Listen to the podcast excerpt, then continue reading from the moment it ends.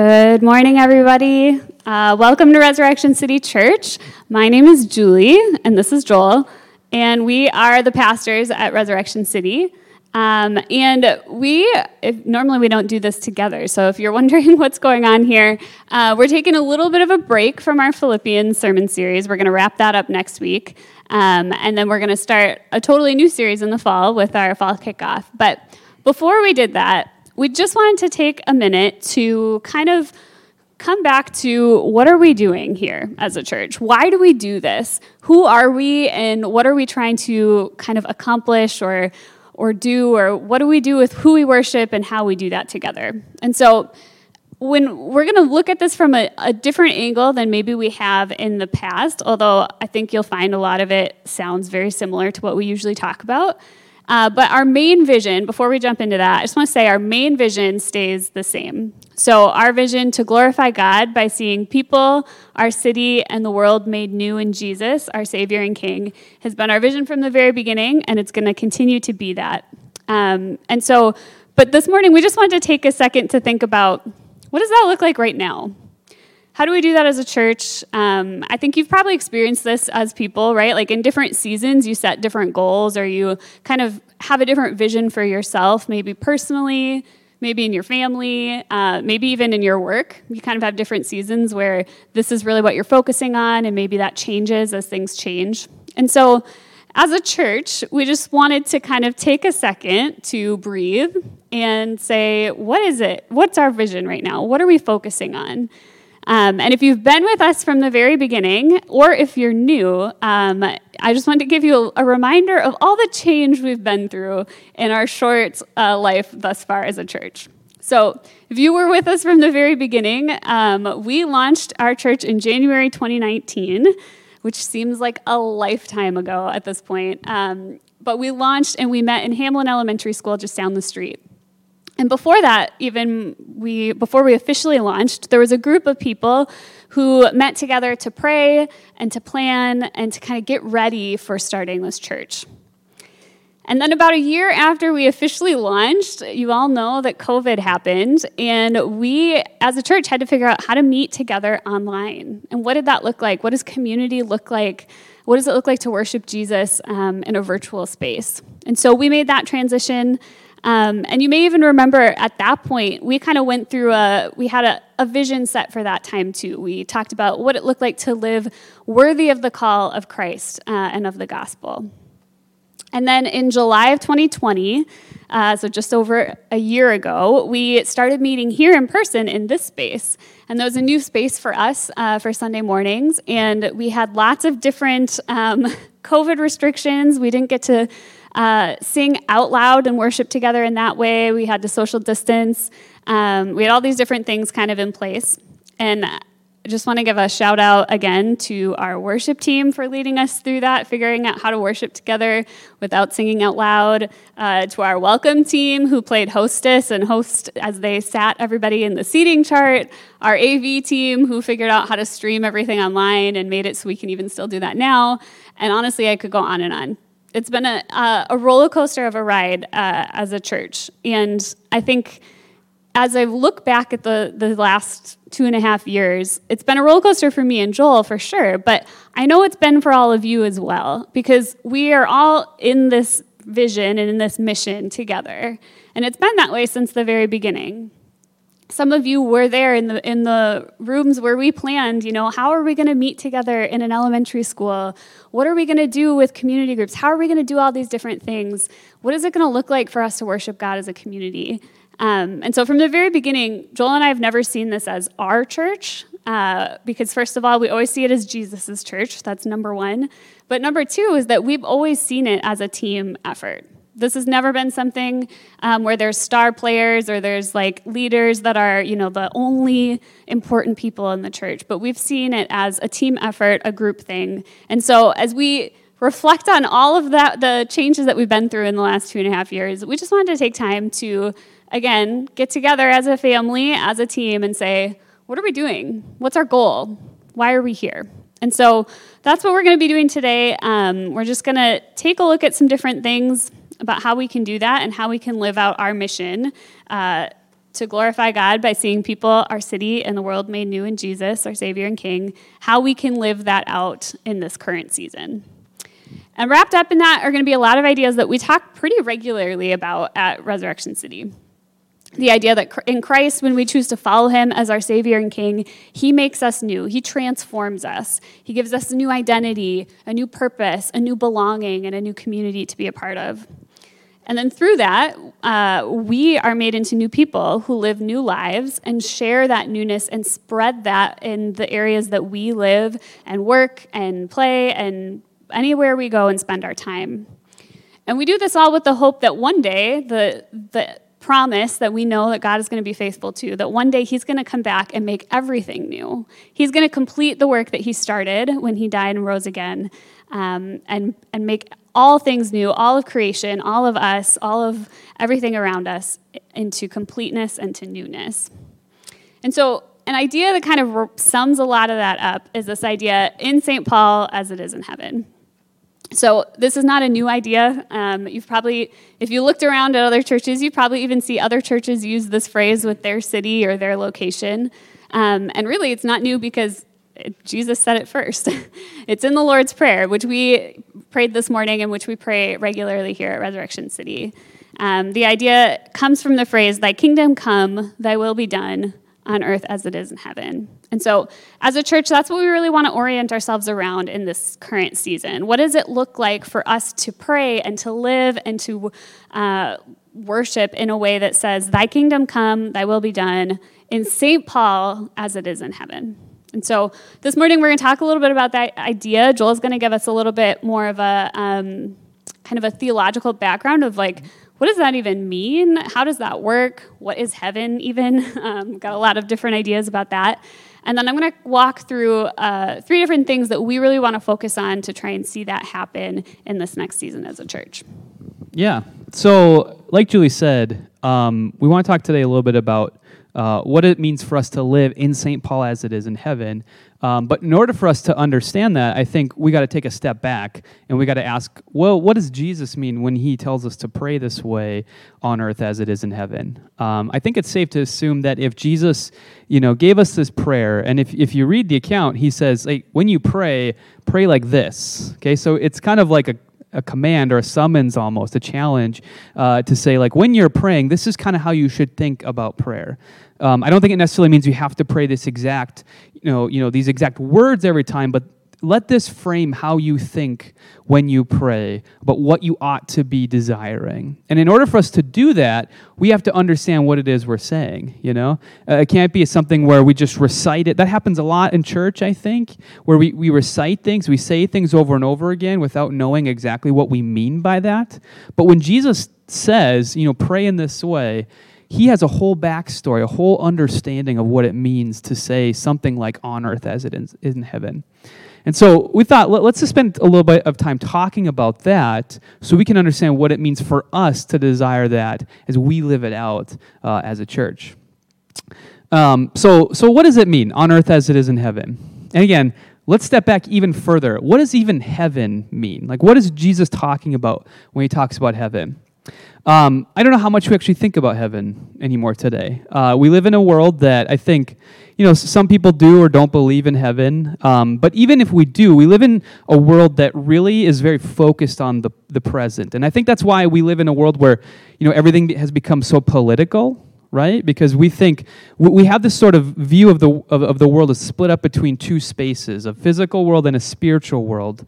And so the spiritual world is kind of where heaven is, um, and the physical world is where heaven isn't. And so everything takes on a very political dimension that doesn't really have anything to do with heaven. And so when we do talk about what heaven is, um, you know, we, we get pictures like we, we see, in, and I've actually, it's been interesting. There's been some TV shows and movies that have been coming out here recently that are kind of thinking about this, which I find really interesting. Um, I don't know if any of you have seen the show The Good Place. It was a show me and Julie uh, really enjoyed. Uh, there's another show. I've not watched this one on Amazon Prime though, called Upload, which is a, a show about a guy who goes to uh, the afterlife. Um, and actually, just for whatever reason, the YouTube algorithm decided to I needed to see a trailer to a new Netflix uh, show called uh, Afterlife of the Party. Uh, so I watched the trailer for that. Um, but again, so whatever we do think about this, but what what kind of you know what, what kind of it seems clear in our view of heaven is that it's this sort of spiritual location we go to um, that's really not on earth or of this reality. And we go there after we die. And it's kind of a cushy retirement home for good people, right? That's kind of what we think of when we think of heaven. You know, people who tried their hardest on earth and didn't always get it right, but, you know, if you really look at them, you know it's not their fault when they did bad stuff. And so they still, you know, deserve to end up where the good people go at the end of it. Um, and we have, in order to reach this place, we have to pass through death in order to get there. Now, this is this is not really the view of what heaven is when you look at it in the Bible. This is a very, you know, there's some aspects to that where it makes sense to where that's kind of what's developed for us, uh, right? But it's really not accurate to say this is what the Bible means when it talks about heaven. Heaven, you know, at its base sort of understanding of what it is, is just, it's simply God's space. It's the space that He dwells in where his presence thickly occupies the space, where his rule as creator is acknowledged and, and lived out and obeyed, um, and where there's blessing and flourishing and life sort of flows out from it. That's, that's heaven. Okay? It's where things are as they should be. And when people in the Bible experience heaven, it's it's a breathtaking thing to them. Like you, you see that they have a hard time explaining what they're seeing. They try to put it in imagery that we might understand, but you also can see them straining to sort of explain what's going on. Um, because life is wholly different um, it, it, you know, to, to, them as they're in that space. It's almost otherworldly or alien to them. And you really, you know, when you really read passages where, where people are in God's presence like that, you can sort of understand it. It's really wild. It doesn't make any sense to us as modern readers. Uh, and, and, even to the readers in, in its own time, I think it didn't make total sense all the time. And that's actually because it didn't make sense, right? That's because it's an experience with something else. Okay? It's, it's God's presence where His will is done, where He's hallowed, and sort of everything follows from that. And it's different. We don't know what that's like fully. We see glimpses of it here, I think, in our in our world, but but it's so foreign to us still to really be in that in that space. Now, in, in the Bible, in the Old Testament in particular, there are spaces where heaven and earth do overlap. Okay, uh, and, and, Tim Mackie, the, the, one of the Bible Project guys, he's used the analogy of wireless hotspots, which I find really helpful to think about. Right, you're, you're standing in a certain place, and you can kind of you know feel the overlap. Right, that you're connected to something uh, else that you can only be in in that spot. And some of those some of those spaces in the Old Testament are this. I'm just going to give you a few of them. But I actually spent some time this week nerding out, and I wrote a little little paper, uh, which is kind of like it walks through the, kind of how the story is unpacked of God's space and our space, and it's not just sort of like an idea, but it's actually a story. Um, so if you would like to, you know, if you'd like to get that, I, I would love to send it to you. Um, I spent some time writing it. There's pictures in it, um, if that's a draw for you at all. Um, but you know, I, I, think you'll enjoy it. Um, and uh, th- it's like you know, today what I'm doing, you know, we're, we're taking the, the the plane ride, right? We're flying from you know uh, Minneapolis to LA, right? So we're getting to the destination, but I, I encourage you to take the road trip to really understand how we get to this place, kind of see how the landscape sort of develops into what becomes Los Angeles or California as you travel from Minnesota, okay? And that's what this, this paper is kind of designed to, to be. Um, but the places in, in the Old Testament where we find God's space overlapping with ours is Eden, in the very beginning of the Bible, Adam and Eve are dwelling in a place where God's presence is sort of thickly filling it. But because of the fall, that, that's been closed off now. So the sort of um, coming into the full space that God occupies has been cut off to all humans now because of what happens in Genesis 3. And so now there's this longing for God's presence to return. But we find it return in the book of Exodus when the Israelites uh, put up the tabernacle, the sort of mobile tent that would move along with the Israelites where God's presence occupied. And eventually they turned the tabernacle into a permanent space called the temple. And, and it's, they use the language of house to describe this space. So it is God's house, it's where He dwells. Now, with these spaces, regulations have to be put in place because of, of the sin of, of, Israel, right? Because they're, they're people, they come into it not purified. And so there are these regulations that have to be put in place in order for them to dwell with God. Because of what, what has happened in Genesis 3 now, this sort of perfect communion of heaven and earth has, has sort of been shattered. And so, in order for that to happen, you needed a priest to sacrifice, to mediate, to sort of keep it so that the people who are entering that space are, are pure enough to be able to do it. And the Lord's Prayer sums up all of this expectation of sort of longing for God's space to be with us on earth, and not just in one point, not just in one building or tent, but in all the earth. And, and we find this in, in the one sense of the Lord's Prayer Your kingdom come, your will be done on earth as it is in heaven. So the hope in the Old Testament and the New Testament isn't that we would die and escape earth to go occupy some spiritual space that you know can't cross over with our reality, but it's that the overlap of God's presence and rule would spread out to not just be contained to one location, but to fill the earth more and more and more until someday there will no longer be any barrier or gaps between God's presence and ours. All of earth will be Eden one day again. That's the hope uh, of the Bible. Now, Jesus is himself actually the ultimate answer to this prayer. And we find this, you know, kind of told to us by the writers of the, of the Gospels in different ways, but one of the most explicit is in John 1, verse 14. And if you remember, we, we did a sermon series in the book of John. This is actually this sermon was like a couple weeks before we shut everything down, which is kind of wild to think about. Um, but we, we talked about this a little bit there, but I want to return to it. And this is where we see heaven in a person. Okay, so John 1:14, the word became flesh, and if you look at your normal translation, it'll probably say something like made his dwelling with us. That's kind of what you normally see, but the actual Greek word there um, is the, the word that would have been used in Greek to describe the tabernacle, a tent. So you you know when you read it, it should actually read the word became flesh and tabernacled among us. And so it's clear that John intends us to see this sort of heaven and earth overlap of, what the tabernacle or temple was in a person. Now, think about this even deeper, okay? This is really wild when you think about it, okay? Th- this is key. A person who lived in a neighborhood, who lived in a city, who you could sit down with, who you could talk to over food and drinks, who was a son, a brother, a uncle, a nephew, a neighbor, a friend to others, who went to weddings and parties and gatherings with, uh, with families, who had a trade that he worked at diligently, right? Who, who got up every morning and went to work and did this thing as a job for a living, who interacted with you know, people from his work uh, because of that, who, who also ran into people on the street, who, who talked with them, had conversations with them, whether they were respected people or lowly people in society who got tired and took naps and felt stress and anxiety, who had habits and daily routines, who had a close circle of friends, and who had to sort of keep uh, focus and press on through all of it, okay, that person himself was this overlap between heaven and earth. The walking, talking, breathing embodiment of the reconciliation of these two spaces once again. Okay? A person himself where is, is where now people experience God in his presence. That's what's going on here. That's what John is describing.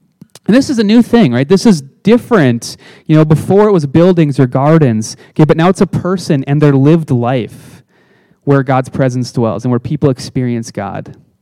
It's really, really mind blowing when you think about that. That's, that's what John is communicating to us here in, in verse 1. And that's what, how we should understand Jesus' ministry as God's space coming and spreading to ours now as people interact with him. Now, this overlap doesn't stop with Jesus, okay? It actually it, we get connected to this. And this idea gets woven into the view of the church throughout the entire rest of the New Testament. And so we find heaven in a group of people now. This is in 1 Corinthians uh, 3.16 where Paul says, Do you not know that you yourselves are God's t- temple and that God's Spirit dwells in your midst? Okay, God's presence dwells with us as the church through the Holy Spirit in our midst. Okay, and so Jesus is the mediator. He's the priest. He's the sacrifice that makes us cleanse so that God's presence can dwell with us. And this is what we find in, you know, in that passage in, in Acts 2, if you're familiar with it, Pentecost. The, the, the flames come down and rest on people's heads and they start speaking in tongues, right? That really famous passage where the Holy Spirit comes on people. We should understand that as like God's presence coming to dwell with them as if a temple. And again, you know, read the, if you want this full story on that, read the paper. I can send you, you can, it'll make sense to you.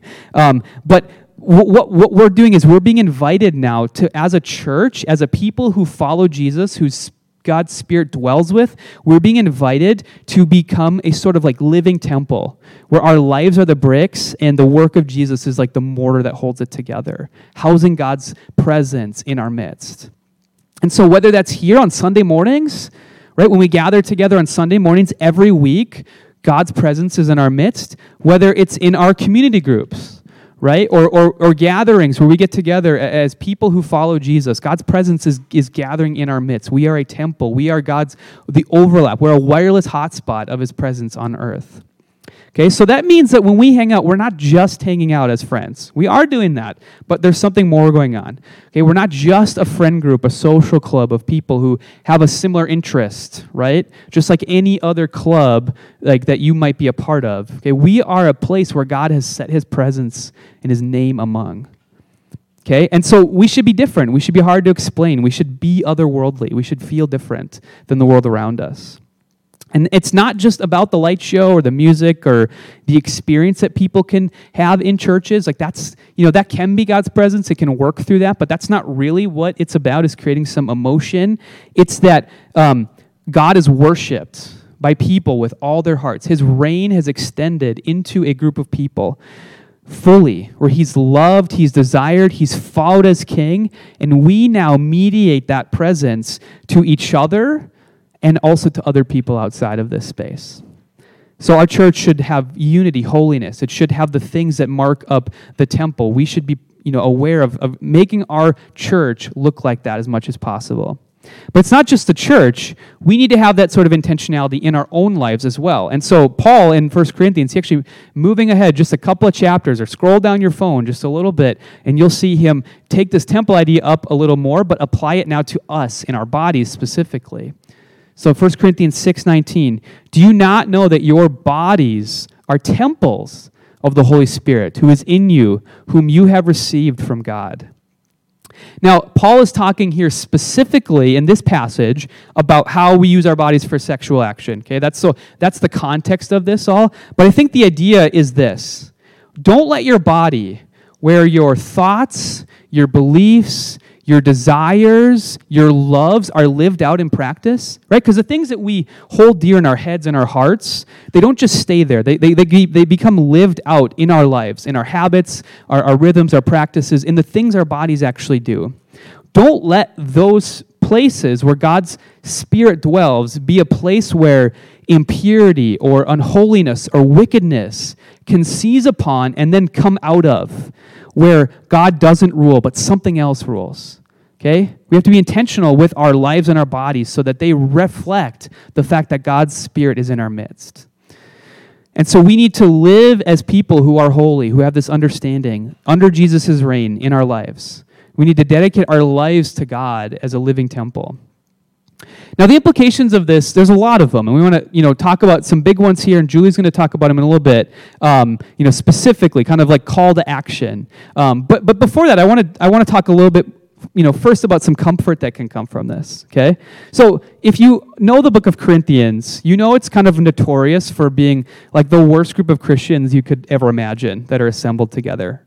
They're the most untemple like group of people you could think of, probably. All right, I don't know, you could probably devise worse in your head, but it's pretty bad. Okay, they're division among themselves, rivalry, they're competing with each other for, you know, who's the best. Um, they have these sort of uh, you know, things that they're doing that Paul is like in disbelief over. It's like even like the the worst pagans you can think of don't do this stuff, and you guys are like you know endorsing it. You're proud of the fact that you're doing this stuff.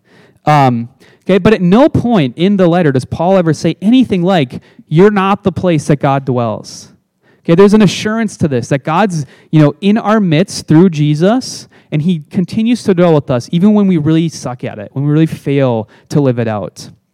We remain God's temple, the place of His presence. And we can find comfort in that. When we, when we stumble, when we don't take it seriously, um, we should find comfort or assurance in that. If we're not shocked by that, I think we're kind of missing the point. But this shouldn't make us entitled or lazy either. Okay? It should give us a sense of urgency with how we live our lives. Okay, we're supposed to be a city on a hill, a beacon to the world around us, sort of radiating this dwelling love of God that's in our in our midst so that other people can experience that presence. We want and we want people to know when they think of Res City, like that that they're going to encounter God you know when they're in our midst or when they're you know meeting people from res city. We would love to be known for that as a, as a church and this is where we get into the idea of in st paul as it is in heaven because when we think of it like that it kind of helps root this not in the abstract right but in something specific in what we're doing something that we can kind of take on as an identity or or, or you know put to our actions okay um, it's not just like you know i should eat healthier right? Kind of in the abstract, but it's like, no, here's my meal plan for the week, right? I know that I don't have any sugar in any of the meals or anything like that. That I'm, you know, I, I'm taking steps to not just eat healthier, but to like actually do it. Okay, when we think of it like in St. Paul as it is in heaven, I think that helps us to think of it that way. Because we're not the audience, right? That we're not just like an audience that gets to watch God do stuff. Okay? Our lives lived in St. Paul here in the Twin Cities are the space that God does his work in. Okay? We're the, our lives are the building that contains his presence.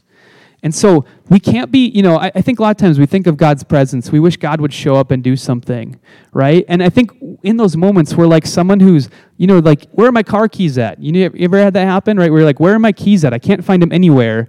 And then you realize it's in your hand. Have you ever had that happen to you? I think we can be like that with God's presence a lot of times, where we, we're like, where's God at? Where's God at? Where's God at? And we forget that He's already in our midst. He's all, his, his Spirit dwells within us, and our lives are the place where that's going to be experienced many times. Okay? Whether it's you know, other people mediating God to us or, or, or us mediating other, uh, God to them. So when people ask questions like, Does God love me? Do I matter to Him? What is He doing in the world? Yeah, when people ask, Who is God? I think oftentimes God wants the answer to that question to be um, us in our lives as individuals. Because He said, My presence is going to be in your midst. Okay, so our lives are the place where people are going to experience God, where they're going to find out who God is. And we got to take that seriously, I think. Okay? I think you can find a lot of examples where people don't really take that seriously, and others are really hurt in their view of who God is because of that. Okay? If we reverse engineer that, it actually gives us a chance to really mediate God's presence well when we're intentional of it. When we view our lives and, and our, our, our work as a church as a sort of temple, a space that God's presence dwells, where God will meet us and others in. God is in our midst. So, what do we do with that? And Julie is going to tell us a little bit more about that. Yeah, so if we're thinking, as Joel has been saying, about heaven being God's space and us trying to see God's space flourish here uh, um, in our midst and our presence and in the world around us.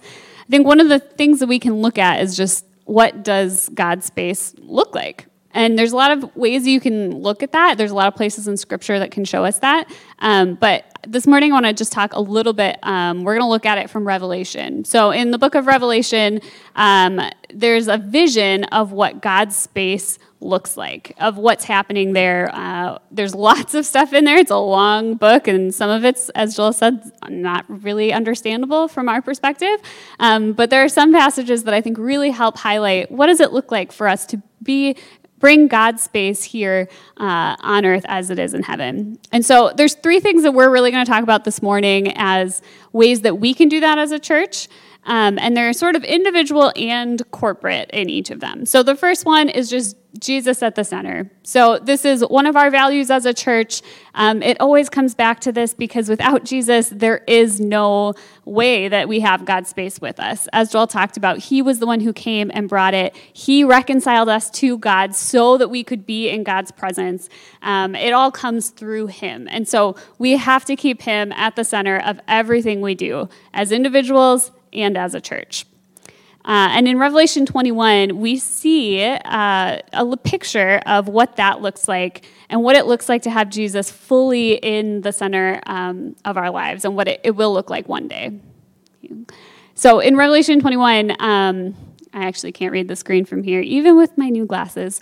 Uh, but some of the ideas that you really see come out of it is that we can worship Him fully. There's no barriers. We actually get to be present with Him as we uh, dwell. We get to dwell with Him, and He is our God, and we are His people. And it talks about how that really is a, a, healing thing. There's all this restoration that happens. There's no more death, there's no more pain or sin. Everything is restored to the way that God intended it to be.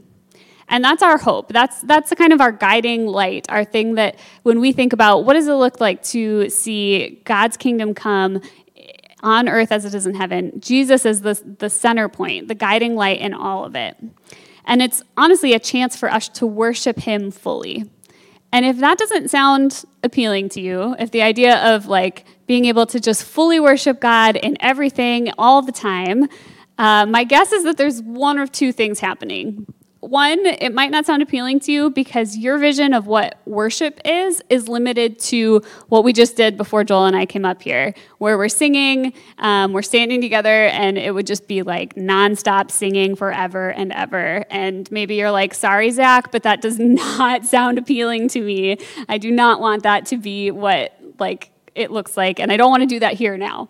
Um, and if that's what you're thinking, I just want to encourage you that worship is so much more than that there's so much more than just singing together. There's so, even so much more than just gathering together on Sunday mornings. Worship is a way of life. It's a chance to look at Jesus as the center of your life in everything.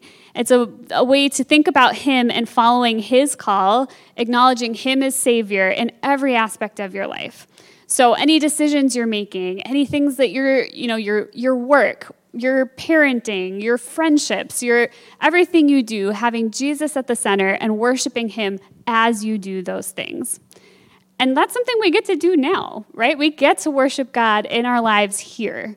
We've been given a purpose. I think a lot of us sometimes feel like, what am I even doing with my life? Uh, you know, days feel mundane. Everything feels like it kind of is the same. And I think we're heading into a season where things are going to feel more um, routine and where it might start to feel like, what am I even doing? I just get up and I do the same thing every day and then I go home and I don't, you know, what's my purpose here?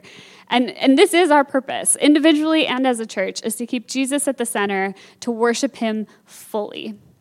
So that's part of our vision. That's part of what we want to do.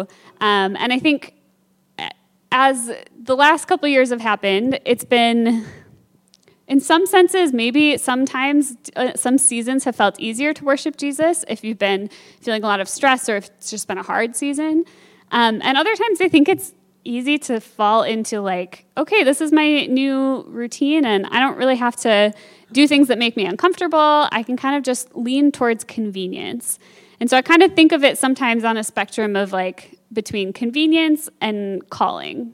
And if our calling is to worship Jesus and to follow him fully and to, to keep him at the center of everything we do, convenience is like putting ourselves at the center, right? It's like, what do I want? What makes me happy? What's easiest for me in this moment? Instead of thinking, what would it look like for me to worship Jesus? How might he be calling me to live my life in a way that worships him and glorifies him? Or how can I be an ambassador of Christ for where I am right now? And so, Part of this idea of keeping Jesus at the center is for us to lean into our calling, to lean away from convenience, to not just continue to think about what's best for us or what we want, but to think about what it looks like to follow Jesus and to keep him at the center of our lives.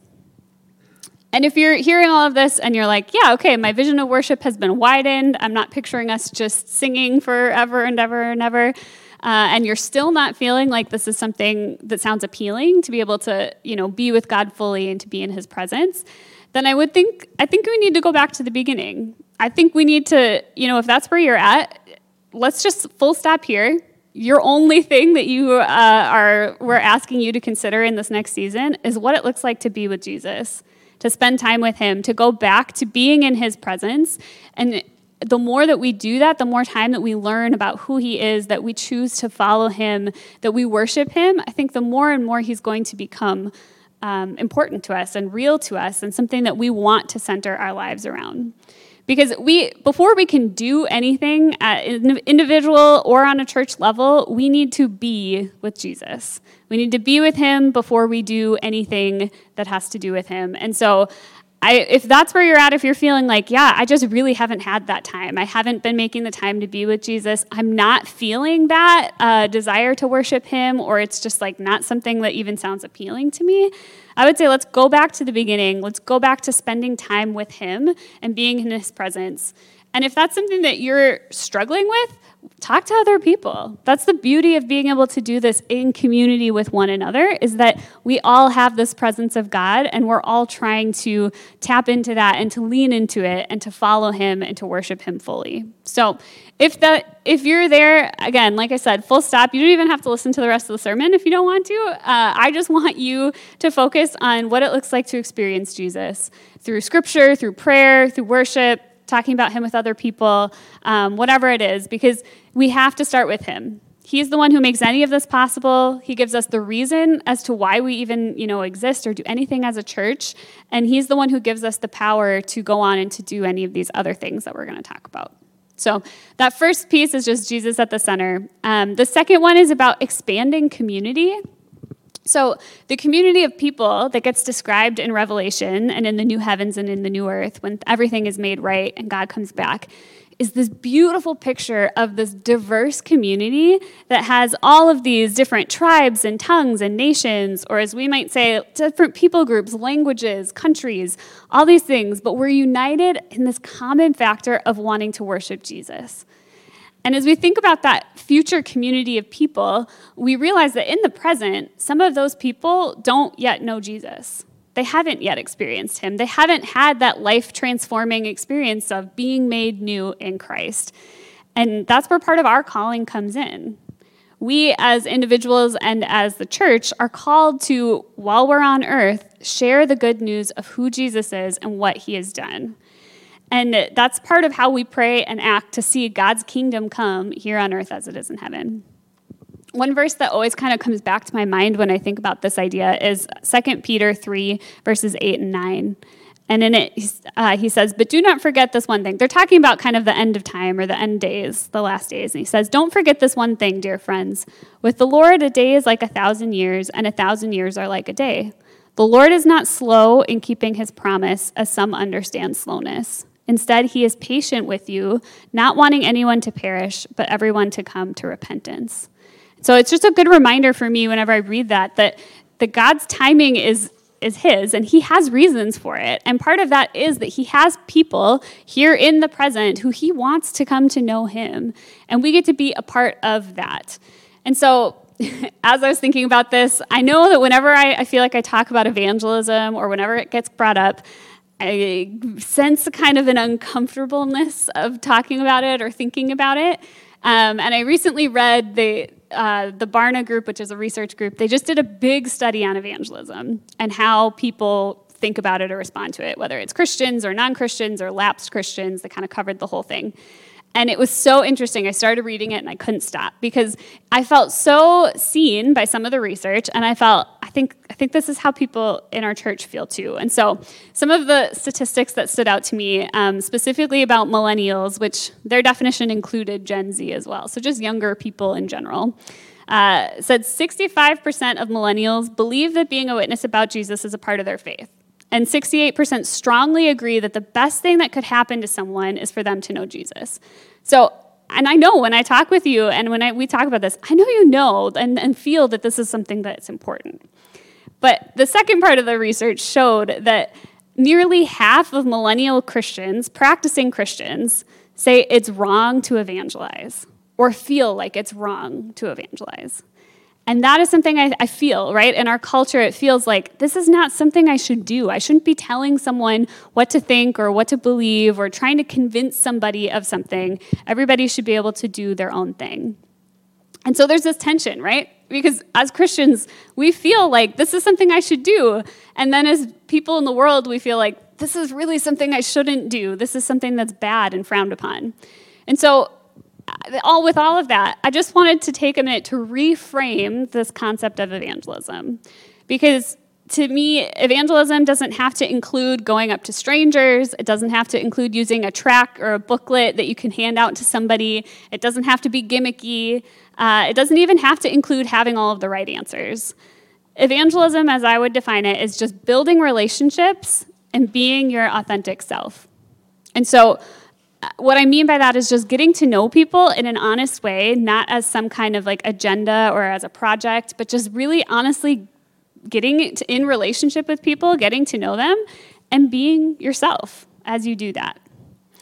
And some of the research, one of the things that stood out to me too, said that the number one quality that non Christians are looking for in someone that they want to talk about faith with. So when they think about who would be a good person to talk about spiritual things with, the number one quality that they are looking for is not having all the right answers it's not even someone who like has this robust faith life that they can see and they admire. They actually that was really low on the list actually. The number one thing that people are looking for is someone who listens without judgment. And I know that all of you can do that, right? I see that in our community here. And I think we need to take that in our community and bring that out in the other relationships that we have. We need to show people that we care about them and that we want to hear what they have to say and what they think and be able to listen without judgment. And I'm not saying you never talk, right? I'm not saying you never share or that this is just one of those things where it's like, oh, yeah, just what's the old saying that you always see on church um, bulletin board things, the like, share the gospel and use words if you have to or something like that. I'm not saying that, right? I am just saying that we need to be people who are able to listen and to care well for others. And as part of that, we do share what we believe. And I think people do care. When you're in relationship with someone, they want to know what you think and what you believe. Um, and there's a pastor in Portland, Michelle D. Jones. I like how she says it. She says, live the truth you tell. So live like you actually believe that, you know, Jesus died for you and rose again and all these things. And then tell the truth you live. So be your authentic self, right? Have there be consistency between what you believe and how you live and what you talk about and what you say. It's just as I know that sounds like that that's too easy or that's not evangelism. But honestly, that is how I think our current culture what it calls for, I think is just being able to build relationships with people and to uh, be yourself and honestly live your life the way that you're called to um, and not be afraid to talk about it. And part of one of the big things about that is that in order to do that, we need to actually get out of our comfort zones and be in relationship with people who are different from us. Uh, again, some of the research showed that the, our younger generations, us and the generations that are coming uh, up, are some of the most like segmented. They spend all of their time with people who believe and act and think the same way that they do. And I'm definitely guilty of that myself. And so, if we are ever going to bring that presence of God out into the world and to try to see that good news shared with other people, we need to be in relationship with people who don't already know that, with people who are different from us. Um, and when you look at Jesus, I mean, he spent a lot of time not with like the people that were just like him and you know wanted to know the same things he knew he spent time with the marginalized he spent time with people who did not know these things who were poor who didn't have access to the types of things that he maybe had access to and i think if we really want to take this call seriously we need to be able to do that as well all right, and the last uh, point, or last thing that we're kind of going after in this season is the idea of a renewed city. And so this is part of our vision as well. Um, and it kind of is a, natural flowing out of if we have Jesus at the center of everything we do and we're bringing that into our relationships that we have with people who are different from us, hopefully an outflow of that is going to be that we're going to see change in our cities. God doesn't just desire to see us made new, it's not just a personal thing, but He desires to see everything the society, the city, the culture, even earth and nature. He wants that to be transformed. Um, and we see in Revelation, in that picture of what is to come, uh, we see that it's not that the city and the world is just burned and everything starts over, right? We don't just burn it down and start over. You actually see that there it is a city. It's something that uh, is brought in in Revelation 5. It says, I saw the holy city, the new Jerusalem, coming out of heaven from God. So we aren't just going to live in clouds like up in, in space or you know however it's you've maybe thought of heaven before uh, but it's actually going to be a city and so we see that in in Scripture, and we see that all of the best things are brought into the city, and it's all renewed, and everything is made new. And I think it's easy to be really cynical about a lot of stuff in our world right now. Uh, it's easy to be, see broken people, broken leaders, broken systems. Even the earth itself is showing us its brokenness. And it's easy to be cynical and be like, I just don't, I can't, I'm out. You know, like I can't constant, I can't deal with all of the brokenness around me. And yet we know that God has a plan, right? He is going to bring restoration to all of that brokenness, and we get to play a part in that. We know that He's the only one who can fix it, right? I have no um, pretense in my mind that anything we could do now is going to like fix everything, right? I think we all have seen the brokenness goes much deeper than anything we're able to fix on our own. And yet, God calls us to be a part of it. He calls us to join in His work and so that's what we hope to do with loving our neighbors and being involved in different places, right? We've got this event with Hamline coming up, an opportunity to uh, interact with lots of families and students and help out with brokenness in the, in the neighborhood. We've got other things coming up. We partner with some different organizations that you've heard us talk about. Um, and so I just encourage you to get involved. I think it's easy to think I'll get involved once I have kids or I'll get involved once I, you know, buy a house or whatever it is. And I just want to encourage you your life's only going to get busier when those things happen. So if you're thinking, I'll be able to do it then, it's not going to happen. If you're not making the time for it now, it's not going to happen in the future. And so I just encourage you what does it look like for you? I know it's going to be different for you than it is for me um, because we live in different places and we have different interests and different passions and giftings. But what does it look like for you to bring the gifts that God has given you um, to serve that purpose of helping make things new, to, to bring God's newness into the spaces um, that need it? So, those are kind of our three things we're looking at in this season keeping Jesus at the center, expanding community through loving others and building relationships, and helping see our city be made new, getting involved in those efforts. Um, we're going to wrap things up now and head into a time of worship and communion, uh, but Joel's going to lead us in a time of prayer and kind of set that up for us before we do. Yeah, so uh, let's pray and then uh, we'll worship and uh, take some communion.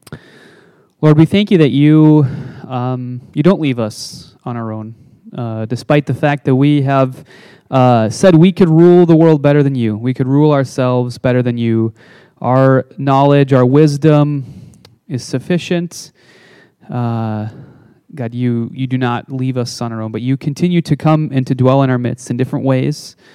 Um, through the the tabernacle, through the temple, through Jesus, and now through your Spirit, God, which is in our midst. I pray that we would not lose uh, that vision for ourselves, for who we are, uh, for who we are as a church, for who we are as a, as a global population of Christians. Help us to keep that present in our minds. Um, help us to have wisdom to know what it means for us to live that out, that you know, there may uh, it would be uh, as it is in heaven. It would be here in St. Paul um, or wherever it is we live, whatever neighborhood we live in. God, help us to to, to live that out in a way that honors you well. Um, we pray this in the name of Jesus, who makes all of this possible. Amen.